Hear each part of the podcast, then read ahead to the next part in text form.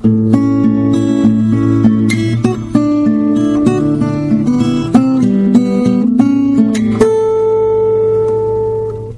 to the 128th installment of Ear to the Ground, the Land Stewardship Project's audio podcast on family farming, sustainable agriculture, local food systems, and local democracy. I'm Brian DeVore, editor of the Land Stewardship Letter. In some parts of agriculture, people are starting to take a fresh look at soil conservation and what we need to do to ensure we have the kind of healthy, vibrant humus needed to produce food, filter our water, provide wildlife habitat, and trap greenhouse gases for generations to come. Over the years, traditional soil conservation has consisted of attempts to keep dirt in place through practices like no-till farming and structures such as terraces and grassed waterways. And indeed, such measures have had positive impacts. In many parts of farm country, soil erosion levels are a fraction of what they were just a few decades ago. But there are signs that just keeping soil from being blown or washed away isn't enough.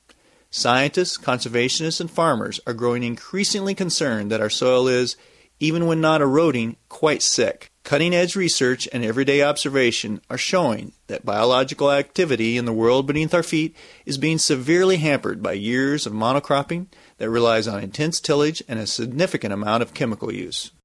In some cases, soil has become so unhealthy that it's unable to build its own fertility and resilience, something that it had done for generations before the first prairie sod was broken by the plow. Unhealthy soil is increasingly reliant on large dosages of chemicals to produce crops, lacks the ability to soak up precipitation, and is more prone to erosion. Soil's lack of resilience is particularly problematic given the volatile weather conditions farming is exposed to these days. But in recent years, there have been significant attempts to boost soil's natural ability to protect itself while building fertility. In Ear to the Ground 121, we featured the Burleigh County, North Dakota Soil Health Team an exciting collaboration of farmers, scientists, and conservationists. They're working together to build soil health through diverse crop rotations, multi species cover cropping, and rotational mob grazing. Burleigh County's success with building soil health has caught the attention of conservationists and farmers in other states. I recently sat down and talked with Doug Miller, who is the Minnesota State Soil Health Coordinator for the USDA's Natural Resources Conservation Service. Miller has three decades of experience in the soil conservation field but his foray into soil health is relatively recent, and he admits it's opened his eyes to many new challenges as well as possibilities. We talked about why looking at soil as an entire ecosystem is so important and how it differs from the traditional one dimensional view of erosion control. Miller also discussed some of the signs he's seen that traditional soil conservation measures aren't enough and the steps farmers and others can take to build a biologically active soil universe. The soil is, in fact, alive, quite alive, and we all rely on the soil for our food. Uh, so, therefore, we are all tied to food, as, like we said and talked about, the ecosystem that in which we live, we find ourselves tied to the land, and therefore we are tied to not only the land, but we're tied in with the microorganisms that make their home in the land and the macroorganisms uh, which are in the soil as well. It's uh, we find ourselves in part of a large food web which we are interdependent upon each other. Yeah, and one of the things that you really said is important is to take a look at this from a big picture point of view, and not just look at this field and what crop I'm going to raise and maybe what input I'm going to plug in, but really look at it from an ecosystem point of view. That that's really a key part of this. Absolutely. When we look at at a field or a soil, uh, and we we look at a broader sense on on the soil as it ties in with the landscape as a whole. In the Natural Resources Conservation Service, we've always recognized that fields are tied in with uh, surface waters, and in the past, we have worked to conserve topsoil and putting erosion control practices on the landscape because we fully realize that soil is best kept on the land where it is productive. Once soil is removed from a field by forces of nature, being wind or rain, it moves off the fields and uh, and that's where it can cause the damage. When it goes into surface waters, it degrades water quality, which of course uh, affect not only uh, the water itself, but all organisms that live, make their home in the water as well. could you talk a little bit about some of the? There's some real sophisticated scientific tests that can be done to determine what's that biological activity there. But you said, you know, there are actually some real basic tests that we can all do, whether if we're farming, gardening, going out into their own lawn or whatever, that, that you think are some of the most effective ways to determine how healthy that soil is. Well, as I said earlier, the soil is in fact alive. In fact, in, in one tablespoon of Minnesota topsoil, there are over 6 billion microorganisms, and these uh, varied microorganisms have important functions. Now, how do we test for their activity? We know they're there, you can't see them. So, there's some involved soil biological respiration tests which are involved, but for the average person uh, out on the street, they have known and they have smelled the activity of a group of uh, microorganisms called actinomycetes. Quite frankly, all you need to do is shovel down into your garden, take a handful of that soil up close to your nose, and you'll smell that sweet, earthy fragrance which the actinomycetes give off. You cannot see them. we know that they are there and functioning by that fragrance, that sweet, earthy smell. Yeah, and everybody knows that smell. I mean, there's nothing like that in the spring. Uh, you know, if you've ever been anywhere where the soil's being tilled, that's really, it is an amazing, and it just smells like health. You were talking a little bit earlier about how this past, uh, we're having this conversation now in the winter of 2013, but this past growing season in 2012, you really saw some, I guess, troubling things going on with erosion, and and uh, that really kind of struck home to you this importance of looking deeper at preserve not only preserve like you said preserving that soil but trying to build it up. We've always realized that the forces of nature by wind and water can damage the soil. And uh, in our soil health work uh, one of the main basic uh, things we put forward is to keep the topsoil covered with living plants or mulch, and this is for a good reason. Uh, you're in fact right. Uh, this this last spring in late April, going across Minnesota and on a broad area, planting in the spring went in early in in uh, mid to late April, and there was a big wind windstorm, strong winds in southern Minnesota.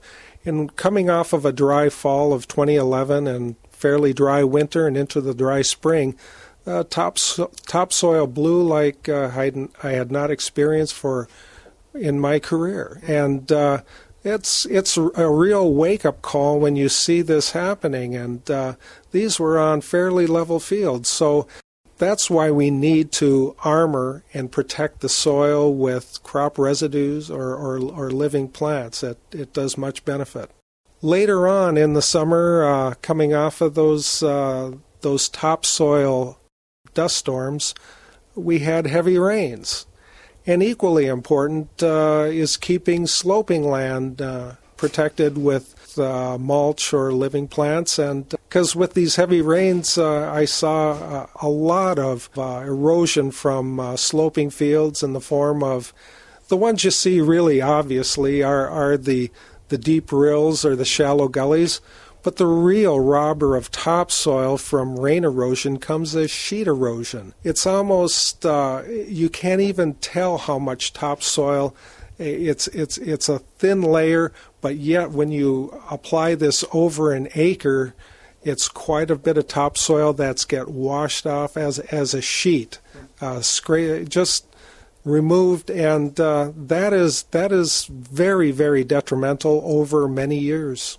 Yeah, and I think you you'd mentioned too that it, it, was this ironic contrast in that you would see with that sheet erosion where it had washed on the side of the hill, but then at the bottom of the hill there was standing water because it's not infiltrating into the system.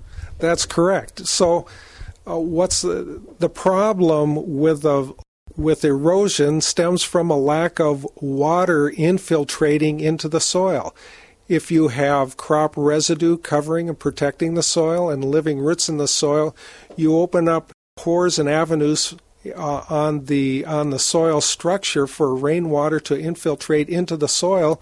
In fact, that's where we want it to be because we're coming off of a fairly drier summer.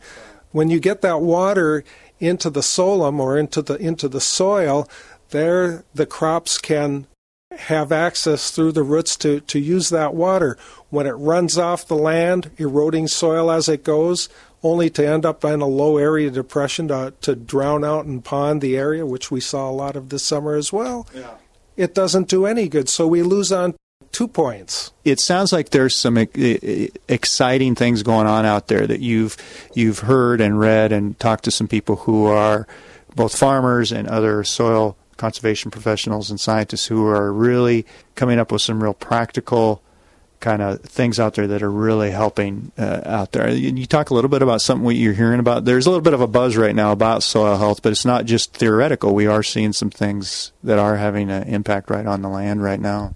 Yes, we are. In fact, you know, uh, there are people out there that are are practicing the the uh, the main principles of uh, soil health they're managing their soil by disturbing it less, not plowing it up. You know, let the uh, microorganisms have, uh, they like uh, a lack of disturb. They, they don't like to be disturbed. Yeah. And so let them do their function in the ecosystem by not plowing up. Diversifying your plants and crops on the landscape, uh, that's beneficial to microorganisms and it's beneficial to the plants as well.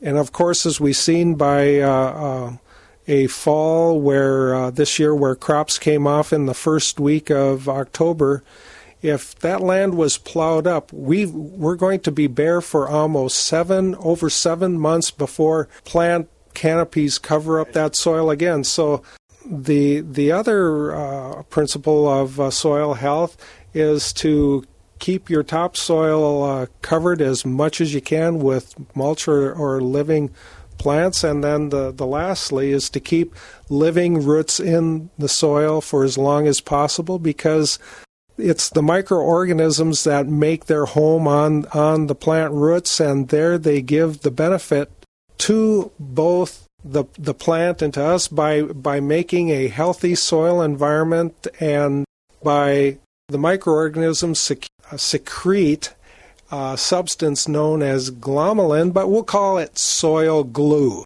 because it binds soil particles together, giving the soil a nice aggregate stability from the soil glue which they secrete. Absolutely. And then the microorganisms are also beneficial to the plants as they make nutrients available. So it's really a symbiotic relationship between the microorganisms and the plants, and, and we all benefit from that, uh, the work they do. Well, I find that fascinating. It's almost like that soil can build up its own, it can engineer its own stability and its own kind of. Uh, I don't know. It's it's like it's manufacturing its own source of nutrients. It's like this closed system almost. Well, absolutely. And if people think about what happened on the landscape before we were here.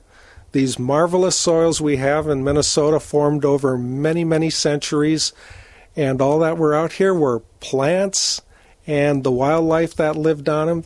There was no one applying fertilizer or herbicide. It, it in fact was an ecosystem which sustained itself. Right. And not only did it sustain itself, those microorganisms in the topsoil built the topsoil to what it what what it is here in Minnesota without the aid of us.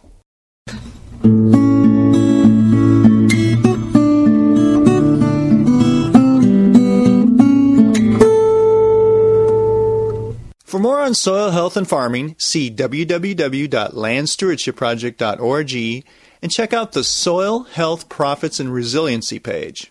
If you have comments or suggestions about this podcast, contact Brian DeVore at bdevore at landstewardshipproject.org or you can call 612 722 6377. Thanks to Laura Borgendale, Western Minnesota musician, for Ear to the Ground's theme music. And a special thank you to all of Land Stewardship Project's members who make initiatives such as this podcast possible. If you're not a member, visit landstewardshipproject.org to learn how you can support LSP. Thanks for listening.